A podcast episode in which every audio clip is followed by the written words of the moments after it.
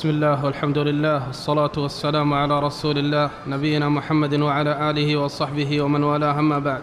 قال المصنف رحمه الله تعالى عن أبي هريرة مرفوعا إنما جعل الإمام ليؤتم به فإذا كبر فكبروا ولا تكبروا حتى يكبر وإذا ركع فاركعوا ولا تركعوا حتى يركع وإذا قال سمع الله لمن حمد فقول اللهم ربنا ولك الحمد وإذا سجد فاسجدوا ولا تسجدوا حتى يسجد وإذا صلى قاعدا فصلوا قعودا أجمعون. رواه أبو داود وأصله في الصحيحين. بسم الله الرحمن الرحيم. الحمد لله رب العالمين وأشهد أن لا إله إلا الله وحده لا شريك له وأشهد أن محمدا عبد الله ورسوله صلى الله عليه وعلى آله وأصحابه وسلم تسليما كثيرا إلى يوم الدين. ثم أما بعد. هذا الحديث من الأحاديث التي هي أصل كتاب الإمامة. يقول العلماء غالبا كل باب من أبواب الفقه فيه حديث أو حديثان يكونان هما أصل الباب. أصل باب الإمامة الذي تتفرع عليه أغلب, أغلب الأحكام هذا الحديث. ولذلك سأذكر إشارات لبعض النكت من هذا الحديث ولا يمكن استيعاب جميع جميع أحكامه. يقول النبي صلى الله عليه وسلم إنما جعل الإمام ليؤتم به ليؤتم به. هذه نستفيد منها قاعدتين مهمتين. القاعدة الأولى أنه لا يصح إذا بطلت صلاة الإمام بطلت صلاة المأمومين. لأن الإمام إنما جعل ليؤتم به فإذا بطلت صلاته بطلت صلاة المأمومين وهذه القاعدة عندهم في الجملة. القاعدة طبعا تفريعاتها تأخذ وقتا. القاعدة الثانية أن بطلان الائتمام يبطل الصلاة. شوف القاعدة هذه مختلفة عن الأولى. صورة الأولى لو أن الإمام أحدث في صلاته ولم يستخلف وزاد ولو ركنا واحدا بطلت صلاته وصلاة المأمومين. الصورة الثانية إذا بطل الائتمام كان بينك وبين الإمام ما يتحقق به الائتمام من السماع أو الرؤية ثم انقطع بطل الائتمام. فيقول إذا بطل الائتمام بطلت الصلاة فليس لك أن تنفرد. هذه لها استثناءات أكثر من الاستثناءات الأولى. إنما جعل الإمام ليؤتم به. أخذنا منها هاتين القاعدتين. القاعدة الثالثة التي نأخذها منها ومن جملة بعدها أنه لا يجوز التقدم على الإمام لا فعلا ولا مكانا. أما التقدم على الإمام فعلا فهي المسابقة. ولذلك قال النبي صلى الله عليه وسلم في الحديث فإذا كبر فكبروا. والفاء تقتضي التعقيب ومثله باقي الأركان الأخرى. والمأموم مع الإمام له ثلاث حالات. له مسابقة أو نقول أربع حالات. إما أن يسابقه وإما أن يوافقه وإما أن يتابعه وإما أن يتراخى عنه. أربع حالات. احفظها. والجائزة ستكون عليها. إن نسي ذكروني هذا ذكروني هذا السؤال. الحالة الأولى نقول المسابقة. بمعنى أن يسابق المأموم الإمام فيفعل الركن قبله يكبر قبل تكبيره ويسجد قبل سجوده. لها حكمان. الأول أنها باط أنها حرام. الثاني أن الركن الذي سابقه فيه باطل فيجب عليه أن يرجع ثم يفعل الركن بعد الإمام. فإن لم يرجع بطل هذا الركن وبطل ما بعده فبطلت صلاته. هذا الحكم الأول وهي المسابقة لأنه منهي عنه. الأمر الثاني أو الدرجة الثانية وهي الموافقة بأن يكبر مع الإمام ويركع مع الإمام ويسجد مع الإمام. قال فقهاؤنا وموافقة الإمام مكروهة يكره لأن المنهي إنما هو المسابقة وأما الموافقة فمكروه لكنه ليس بمبطل ينقص أجر الصلاة. ونرى كثيرا من الناس يوافق الإمام. فلا نقول إن صلاته باطلة. الأمر الثالث وهو الموافقة عفوا المتابعة المتابعة بأن تفعل الركن بعد الإمام مباشرة كبر فكبر. نقول لصاحبنا هذا جزاك الله خيرا. فقد أصبت السنة وفعلت ما أمرك به نبيك صلى الله عليه وسلم وهي ماذا؟ المتابعة. تتابع الإمام. إنما جعل الإمام ليؤتم به فإذا كبر فكبر. المتابعة. الأمر الأخير التراخي. بأن تتأخر عنه. العلماء يقولون التراخي الطويل عنه في الركن الواحد ليس محرما وإنما يكون إما خلاف الأولى أو مكروه. إنما يمنع من التراخي أكثر من ركن. فلا يتراخى عنه بأكثر من ركن. فإن تراخى أكثر من ركنين بطلت الركعة. إذا تأخر المأموم عن الإمام أكثر من ركنين فالصلاة باطلة. ما الدليل؟ أن النبي صلى الله عليه وسلم صحح في حديث أبي بكرة الذي دخل مع الإمام وهو راكع. أليس كذلك؟ من دخل مع الإمام وهو رافع من الركوع لم يدرك الركعة. لما؟ لأن الإمام لما ركع قبل دخول المأموم في الصلاة كان سابقا له بركنين فعليين وهو القيام والركوع. فلما ارتفع منه يكون سبقه بركنين كاملين فلا يصح له أن يدركه به. فالسبق بركنين فقط ليس كاملين يعني شرع في الثاني قبل أن يكمل يصح لك أن تدركه. مثال ذلك أنت في حال القيام سجد الإمام قبلك وأنت ما زلت قائما. ثم رفع من السجود وجلس بين السجدتين. فلحقته وسجدت ثم جلست. صلاتك صحيحة أم لا؟ صحيحة. طيب لو سجد ثم جلس ثم سجد وأنت ما زلت قائما نقول الركعة باطلة. فلا تحتسب هذه الركعة وإنما احتسب التي بعدها لأن الائتمام فيها فسد. في ركنين كاملين. وضحت الأحوال الأربع احفظها. وإن لم تحفظها فاكتبها. وإن لم تكتبها فاسأل من هو بجانبك لأني سأسأل عنها. طيب. طبعا هناك أحكام كثيرة منها. منها آخر حديث الباب. قال وإذا صلى قاعدا فصلوا قعودا أجمعون. يقولون يصح للإمام أن يصلي قاعدا. فإذا صلى قاعدا صلى المأمومون خلفه قعودا. لكن متى هذا؟ إذا افتتح الصلاة وهو قاعد.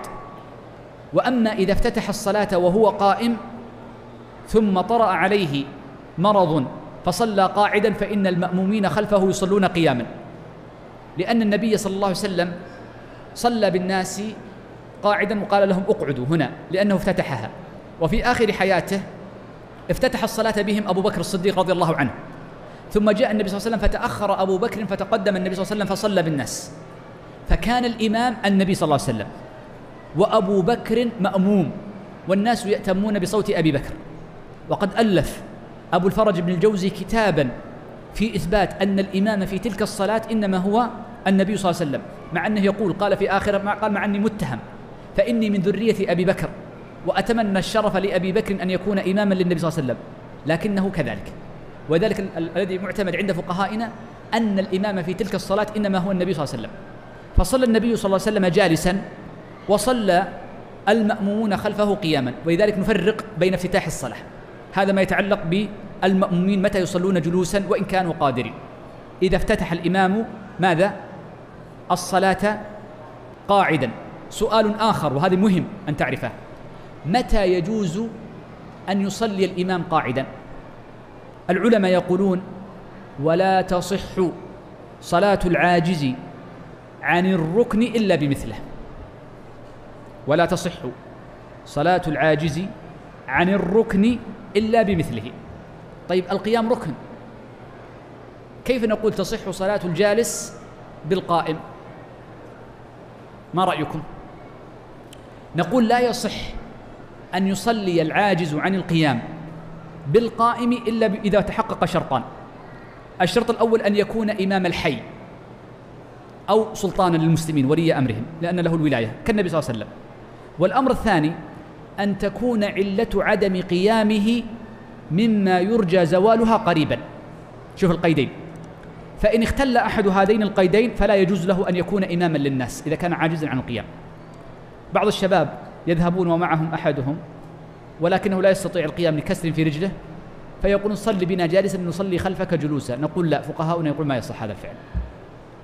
طيب الإمام إذا كان عاجزا عن السجود هل يصح أن يصلي بالناس؟ طيب هو إمام راتب وعلة عدم سجوده يرجى برؤها. هل يصلي؟ نقول لا. إنما الاستثناء فقط في العجز عن القيام دون باقي الأركان. معي؟ واضح المسألة؟ هذه مسألة دقيقة فانتبهوا لها. فإنها مهمة. نعم. وقال يؤم القوم أقرأهم لكتاب الله فإن كانوا في القراءة سواء فأعلمهم بالسنة فإن كانوا في السنة سواء فأقدمهم هجرة فإن كانوا في الهجرة سواء فأقدمهم سلما أو سنا. ولا يؤمن الرجل الرجل في سلطانه ولا يقعد في بيته على تكرمته إلا بإذنه رواه مسلم. نعم هذا الحديث فيه بيان الأولى بالإمامة. قال فيه النبي صلى الله عليه وسلم أقرأهم لكتاب الله. المراد بالأقرأ معرفة مخرج الحروف واحد. ثانيا معرفة الإعراب والمراد بالإعراب الحركات. ويشمل الإعراب الإعراب الصرفية والإعراب النحوية كلاهما. الأمر الثالث معرفة مخارج الحروف. وهي اللحون علم التجويد. هذا هو الأقرأ. وليس المراد بالأقرأ الأحفظ فإن الأحفظ درجة أخرى بعد الأقرأ. فلربما كان المرء حافظا القرآن كله لكنه ليس أقرأ باعتبار المعاني الثلاث. فلا يقدم على من أجاد الثلاث. إذا الأقرأ من عرف الأمور الثلاث الأولى التي ذكرتها لك قبل قليل. فإن استووا في القراءة نعم الأحفظ حينئذ يكون مقدما. قال فإن كانوا في القراءة سواء فأعلمهم بالسنة.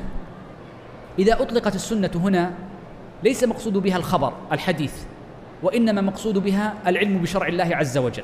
وهذا يدلنا على أن العلم بالفقه لا بد فيه من السنة فلا يكتفى فيه بالقرآن ولا يكتفى فيه بأقوال الرجال. فلا علم إلا بحفظ سنة النبي صلى الله عليه وسلم في الصدور. العلم قال الله قال رسوله قال الصحابة ليس خلف فيه.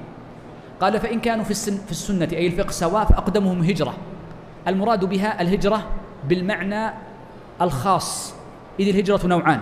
الهجرة الخاصة وقد نسخت بفتح مكة حينما قال النبي صلى الله عليه وسلم لا هجرة بعد الفتح. والهجرة الحام العامة باقية إلى قيام الساعة وهي هجرة بلاد الفسق إلى الإيمان والكفر إلى الإسلام وهكذا. الهجرة الخاصة هي المرادة وهذه نسخت. ولذا فإن الفقهاء عندما يذكرون الأولى بالإمامة لا يذكرون أقدم هجرة لأنها نسخت. تلك الهجرة الخاصة لها أحكامها الخاصة. فمن أحكامها أن من هاجر من بلد كمكة لا يجوز له الرجوع إليها ومن هاجر من بلد فإن ماله في تلك البلد لا يكون ملكا له. ولذا فضل الله المهاجرين من أصحاب النبي صلى الله عليه وسلم فضلا لا يلحقهم به أحد. أبدا لا يمكن أن نلحق أولئك المهاجرين لأن هجرتهم عمل عظيم وعبادة جليلة ليست لأحد بعدهم لا هجرة بعد الفتح كما قال النبي صلى الله عليه وسلم. بقيت الهجرة العامة وهي هجرة المعاصي والذنوب والكفر. نعم. قال فإن كانوا في الهجرة سواء فأقدمهم سلما أي إسلاما أو سنا أي أكبر سنا. ولا يؤمن الرجل الرجل في سلطانه إن كان ذا سلطان أي إماما للمسلمين عامة أو بولاية خاصة أو كان إماما راتبا. ولذلك مفهوم هذا الحديث وانتبه لهذا المفهوم مهم. وقد نص عليه الفقهاء أن من تقدم في مسجد فصلى فيه مع أن في المسجد إمام راتب من غير إذنه فالصلاة باطلة. انتبه لهذه المسألة. هذا قول فقهائنا. من صلى بأناس من غير إذن الإمام الراتب الإذن النصي أو الإذن العرفي الإذن العرفي مثل الإطالة في تأخر الجماعة أو خوف فوات الوقت لكن صلى بهم فصلاته باطلة. لا يجوز لأحد أن يتقدم على الإمام في سلطانه. وهذه مسألة انتبه فيها. انتبه لها. فقهاؤنا يقولون صلاته باطلة. قال ولا يقعد في بيته ولا على تكرمته إلا بإذنه. نعم. وينبغي أن يتقدم الإمام. نعم يقول ينبغي أن يتقدم الإمام على المأمومين. وهذا التقدم بمعنى أن يكون أمامهم لأن النبي صلى الله عليه وسلم قال إنما جعل الإمام ليؤتم به فلا تقدموا. في بعض ألفاظ الحديث المتقدم فلا تقدموا عليه. وقلنا إن التقدم نوعان تقدم بالفعل وشرحته وهنا تقدم بالمكان. فلا يجوز التقدم على الإمام كما أنه لا يجوز التقدم على الجنازة على المشهور لأن التقدم على الجنازة قالوا لأن الجنازة سيأتينا إن شاء الله كالإمام سنذكرها إن شاء الله في محله. طيب إذا لا يتقدم على الإمام وعرفنا دليله. هل يجوز مساواته؟ نعم يجوز المساواة. يجوز أن يكون المأمومون على يمين أو على يمين وشمال الإمام. وبناء على ذلك فإذا كان المأموم فإذا كان المأموم واحدا فلا تصح الصلاة إلا إذا كان عن يمينه. وأما إن كان عن شماله فالصلاة باطلة كما فعل النبي صلى الله عليه وسلم بابن عباس. وإن صلى وحده خلفه فصلاته باطلة لأنه لا صلاة للفذ خلف الصف. وإن كان المأمومون جماعة أكثر من واحد اثنين فأكثر فإن له أرب ثلاث درجات جائزة ودرجة ممنوعة. أفضل هيئاتهم أن يكونوا خلف الإمام ثم يليها أن يكونوا عن عن يمينه أو عن يمينه وشماله. الهيئات الممنوعة أن يكونوا عن شماله فقط فتبطل صلاتهم أو أن يتقدموا عليه فتبطل صلاتهم. نعم. وأن يتراص المأمومون. نعم من السنة أن يتراص المأمون وقد أمر النبي صلى الله عليه وسلم بالتراص. ومن شدة مراعاة الصحابة رضوان الله عليهم بالتراص كما جاء في حديث النعمان كان من فهمهم هم أنهم أصبحوا يتراصون بالأقدام وبالأكعب. هذا من فعل الصحابة رضوان الله عليهم ليس من أمر النبي صلى الله عليه وسلم وإنما أمر النبي صلى الله عليه وسلم بالتراص. والتراص يتحقق بالمناكب. وأما بالأكعب فإنه من فهم الصحابة وهذا من باب المبالغة في الاتباع. وفرق بين التراص هذا وذاك. وقد حكي الاتفاق بين أهل العلم والإجماع إلا ما نقل عن بعض الظاهرية وروي عن أحمد أو, أو خرج وجها عن مذهب أحمد أن التراص سنة باتفاق أهل العلم وقد حكي إجماع وليس بواجب.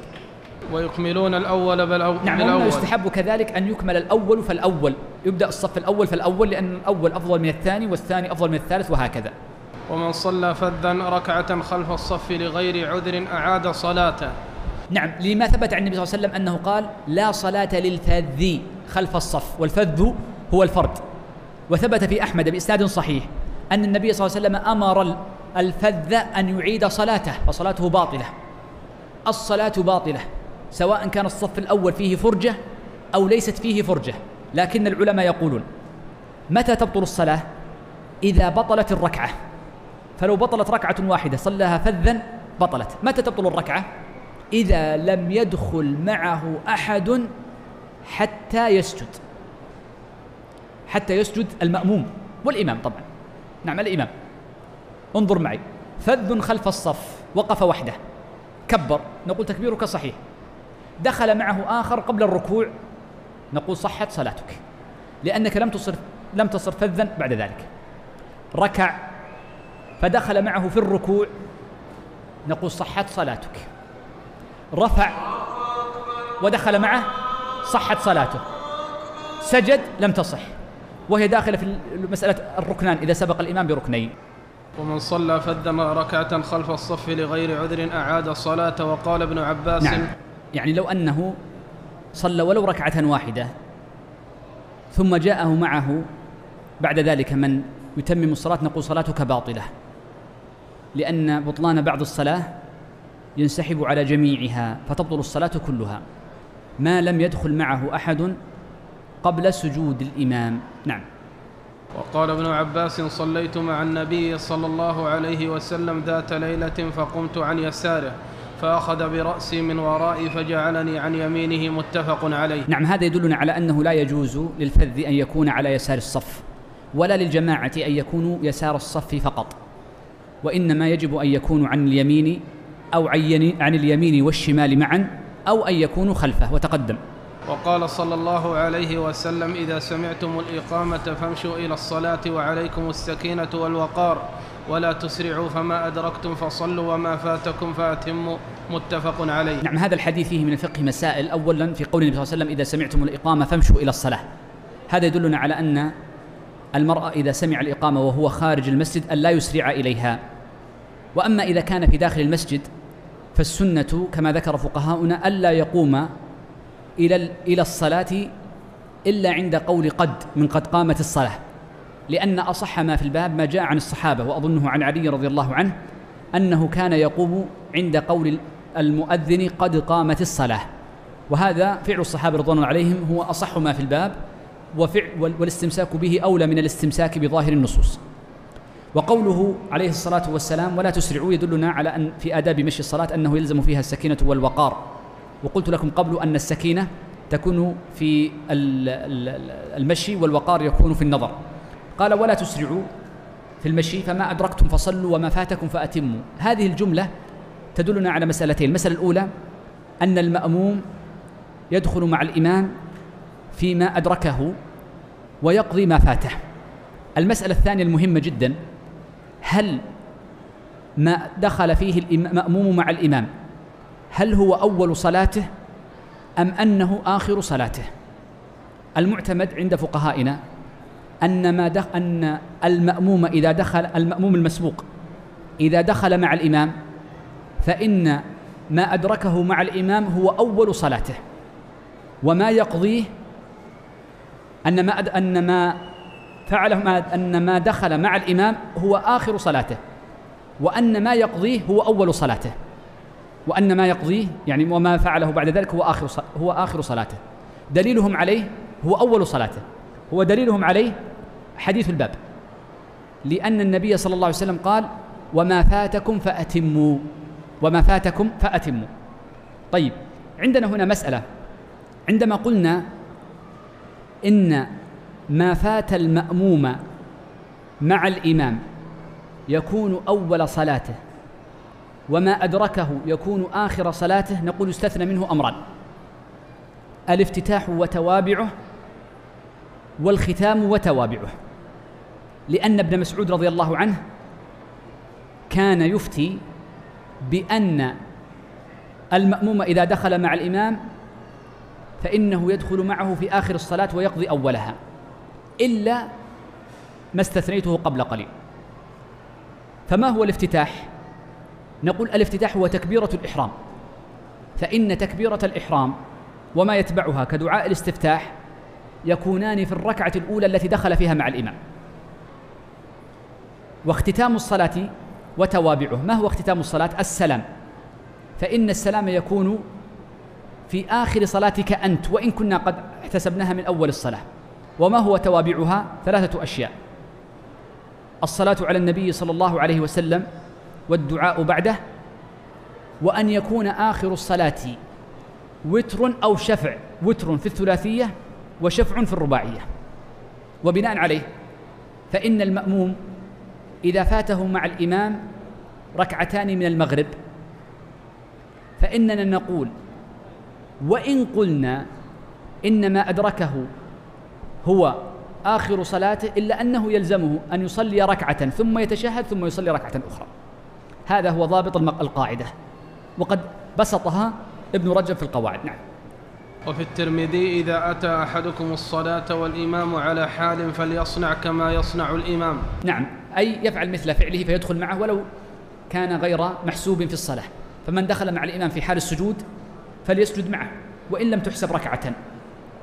دليل ذلك أو يدل على ذلك ما جاء عن إبراهيم النخعي أنه قال إني لا أدري أي السجدتين يغفر لي فيها.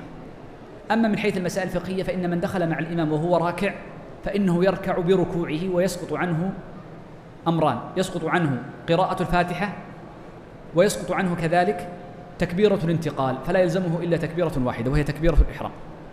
باب الصلاة أهل الأعذار. بدأ يتكلم المصنف عن ذوي الأعذار الذين خفف عنهم في صلاتهم وبدأ بالمريض فقال صلاة المريض والمريض يعفى عنه حضور الجماعة. نعم المريض يجوز له التخلف عن الجماعة فلا يلزمه حضورها لأنه لا يستطيع الانتقال إليها والمرء إذا عجز عن الشيء سقط عنه. والمريض يعفى عنه حضور الجماعة. وإذا كان القيام يزيد مرضه صلى جالسا فإن لم يطق فعلى جنب لقول النبي صلى الله عليه وسلم لعمران بن حسين صل قائما فإن لم تستطع فقاعدا فإن لم تستطع فعلى جنب. رواه البخاري. بدأ المصنف رحمه الله تعالى يتكلم عن كيفية صلاة المريض فقال أولا وإن كان القيام يزيد مرضه. المريض يجوز له أن يترخص برخص المرض سواء في ترك القيام أو السجود أو الركوع. المصنف قال إذا كان القيام. هذا من باب المثال لا على سبيل الحصر. إذ لو كان الفعل فعل الصلاة أو بعضها يزيد مرضه جاز له الترخص إما ركوع أو سجود أو قيام. طيب من هو المريض الذي يجوز له الترخص؟ كذلك ضرب المصنف مثالا واحدا وهو زيادة المرض. والعلماء يقولون الذي يجوز له الترخص أربعة أشخاص. من كان فعل الصلاة أو بعضها يزيد مرضه ذكره المصنف. والثاني من كان يكسبه مرضا. أحيانا قد يكون صحيح البدن لكن إذا قام على رجله أو سجد جاءه المرض فحينئذ يجوز له الترخص. الثالث من كان فعل الصلاة يؤخر برأه بمعنى أنه سيزيد في برئه سيزيد في مرضه ويؤخر البرء. مثل مكسور اليد أو الرجل إذا قام ربما تأخر برء رجله وهكذا.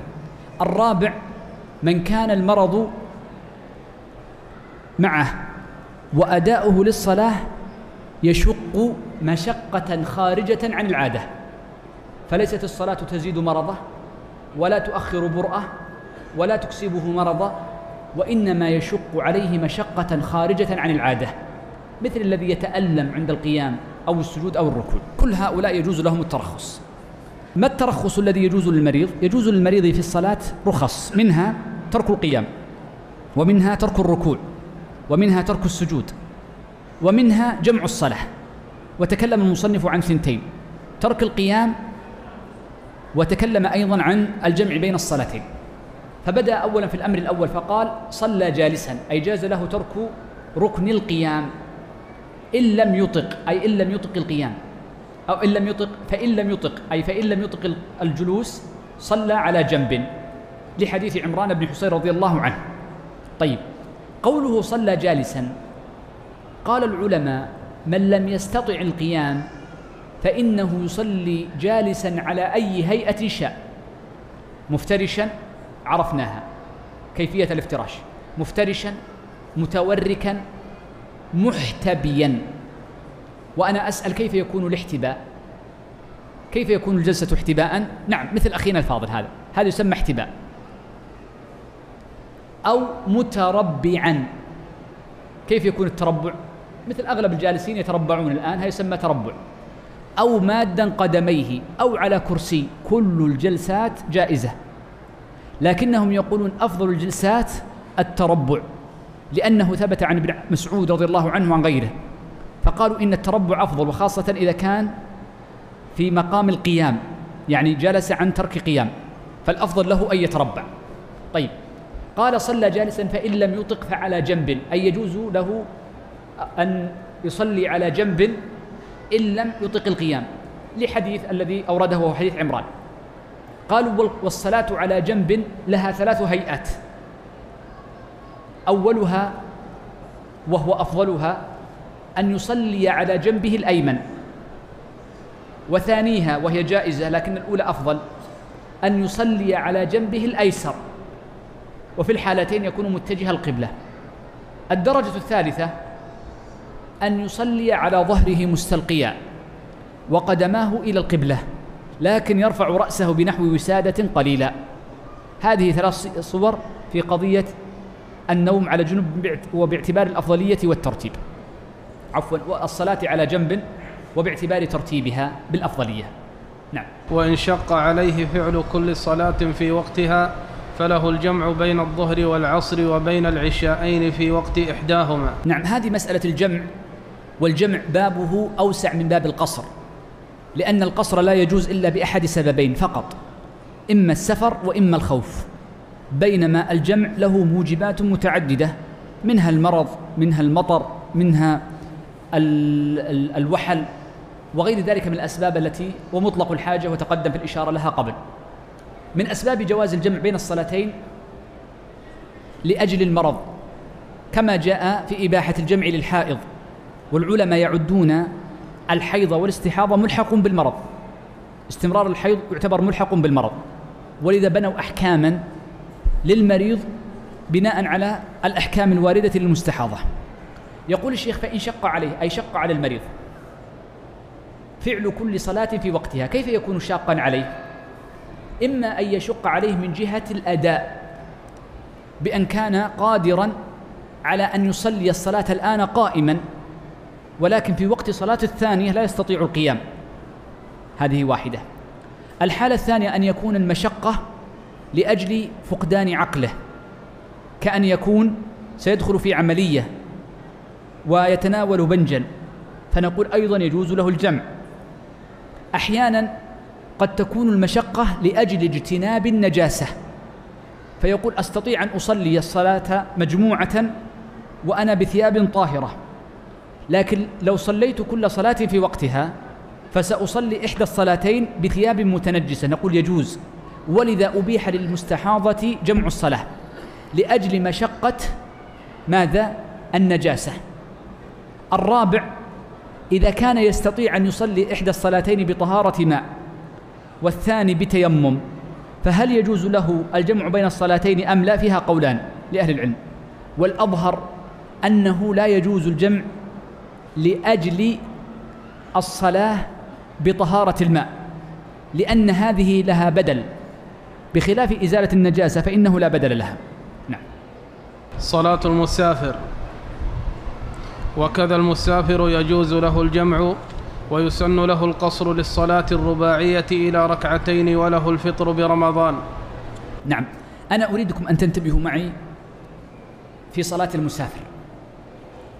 وأريدكم أن تحفظوا مسألة مهمة.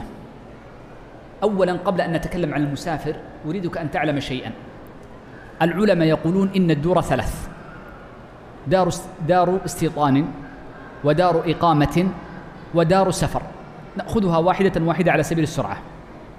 أما دار الاستيطان فهي الدار التي إذا كان المرء فيها فلا يجوز له أن يترخص بأي رخصة من رخص السفر ويجب عليه أداء الجمعة وهكذا. ولو كان مكثه في دار الاستيطان أقل من يوم. ما هي دار الاستيطان؟ قالوا هي البلد التي فيها أهل المرء وولده. دليله قول الله عز وجل ذلك لمن لم يكن أهله حاضر المسجد الحرام. قال أحمد فجعل العبرة بالأهل والولد. النوع الثاني من الدور دار الإقامة. وهو إذا انتقل المرء من دار استيطانه لبلد أخرى فمكث بها أكثر من حد الإقامة. مكث بها حد الإقامة فأكثر. فهذا الرجل لا يجوز له أن يترخص بأي من رخص السفر لأنه مقيم. وهناك فروقات يسيرة بينه وبين المستوطن. هذا المقيم من فروقات أنه لا تنعقد به الجم أنه لا يعني آه، لا تنعقد به وتنعقد بغيره الجمعة وهكذا. طيب هذا المقيم قلنا هو الذي انتقل من بلده إلى بلد أخرى ومكث فيها حد الإقامة فأكثر. كم حد الإقامة؟ قالوا أكثر ما ورد عن النبي صلى الله عليه وسلم أنه مكث في مكان يجمع ويقصر أربعة أيام بلياليهن يعني عشرين صلاة. فما زاد عن ذلك وهو واحد وعشرون صلاة. فمن أجمع الإقامة في مكان واحدا وعشرين صلاة فأكثر فإنه يكون مقيما. هذا المقيم لا يجمع ولا يقصر. المسافر من هو؟ ثلاثة أشخاص. احفظهم. الأول من كان متنقلا بين بلدتين ولو طالت المدة. قديما كان ربما يأخذ السفر شهرا وشهرين وثلاثة. نقول أنت مسافر هذه المدة كلها. الثاني من دخل بلدة غير بلد استيطانه ولا يعلم كم سيمكث لم يجمع الإقامة. فنقول كذلك يجوز له أن يترخص برخص السفر في الجملة. الثالث نقول من دخل بلدة غير بلدة استيطانه وأجمع الإقامة أقل من حد الإقامة. يعني أربعين يعني عشرين صلاة فأقل. يعني سيمكث أربعة أيام فأقل. لأن أربعة أيام هي عشرين صلاة. صحيح ولا خطأ؟ لأن أربعة في خمسة عشرين. إذا من أجمع الإقامة أربعة أيام عشرين صلاة فأقل فإنه يسمى مسافرا. هذا الذي ورد عن النبي صلى الله عليه وسلم وهو أكثر ما ورد. فإن النبي صلى الله عليه وسلم عندما جاء إلى مكة جاء في اليوم الرابع ومكث فيها أربعة أيام مجمعا الإقامة على أن يمكث فيها وألا يخرج إلا في اليوم الثامن إلى منى. فمكث عشرين صلاة يجمع ويقصر. فدل على أن ما زاد يرجع للأصل والأصل أن الإنسان مقيم وليس بمسافر. إذن عرفنا المسافر من؟ ثلاثة. هذه القاعدة مهمة جدا جدا جدا لنعرف من هو المسافر ومن ليس بمسافر. من الذي يترخص ومن الذي لا يترخص. طيب هذا المسافر بأنواعه الثلاثة ما أحكامه؟ أولا قال المصنف وكذا المسافر يجوز له الجمع. أي أن الجمع للمسافر جائز. وقبل أن نبدأ في مسألة الجمع أريد أن نأخذ فائدة. العلماء يقولون إن الرخص في السفر ثلاثة أنواع. رخص الأفضل فعلها كالقصر ورخص الأفضل تركها ورخص يستوي فيها الأمران الفعل والترك. الرخص الأفضل فعلها مثلنا لها بالقصر. الجمع نقول إن الجمع حال اشتداد الطريق الأفضل فعله. وأما عند المكث في بلد غير مجمع أو مجمعا الإقامة أربعة أيام فأقل فإن الجمع جائز وليس هو الأفضل. لأن الأفضل إنما يكون الجمع أفضل متى؟ حال اشتداد الطريق والسعي والمشي. من الرخص مثلا ترك السنن الرواتب. نقول إن ترك السنن الرواتب من السنن التي يستوي فيها الطرفان الفعل والترك. وقد روينا عن ابن عمر أنه قال حفظت عن النبي صلى الله عليه وسلم عشر ركعات في الحضر والسفر. فدل عن النبي صلى الله عليه وسلم فعلها أحيانا. سيأتينا إن شاء الله في الدرس القادم الصوم. والفقهاء يقسمون الصوم إلى قسمين. سنأتي إن شاء الله في محله. طيب. قال ويسن له قصر القصر للصلاة الرباعية إلى ركعتين. انظر. جعل في الجمع ماذا؟ يجوز. وجعل في القصر يسن. لأن المسافر في حالاته الثلاث يسن له القصر. ومتى يجب على المسافر أن يتم؟ إذا صلى خلف متم. إذا صلى المسافر خلف إمام يتم فيجب عليه أن يصلي أربعا. فإن صلى ركعتين وسلم ما الحكم؟ صلاته باطلة. من قال ذلك؟ محمد صلى الله عليه وسلم. ففي صحيح مسلم عن ابن عباس رضي الله عنه أنه سئل عن المسافر يصلي خلف المقيم قال يتم هي السنة. وعرفنا أن الصحابي إذا قال عن شيء هو السنة فيعني به قول النبي صلى الله عليه وسلم. وقد نقل ابن المنذر إجماع الصح... إجماع التابعين عليه وأهل المدينة نقله في الأوسط. إذن المسافر إذا صلى خلف مقيم يجب عليه أن يتم لحديث ابن عباس في مسلم. ثم قال الشيخ وله الفطر برمض في رمضان. أي أن المسافر يجوز له أن يفطر في رمضان. والفطر في رمضان هل الأفضل فعله أم, أم لا؟ نقول له حالتان إن كان ابتداء صوم حال سفر فالأفضل الفطر. وإن كان استدامة فإن الأمران مستويان فيجوز له الفطر وعدمه. كيف؟ رجل في بلده صام ثم سافر فنقول يجوز لك أن تفطر ويجوز لك أن تصوم. وليس الأفضل لأحدهما. وإن كان يقولون الأولى أن تتم. وليس السنة وإنما الأولى. أما لو ابتدأ النهار وأنت مسافر فالأفضل لك أن تفطر. لأن النبي صلى الله عليه وسلم صام حتى بلغ كراع الغمام ثم أفطر.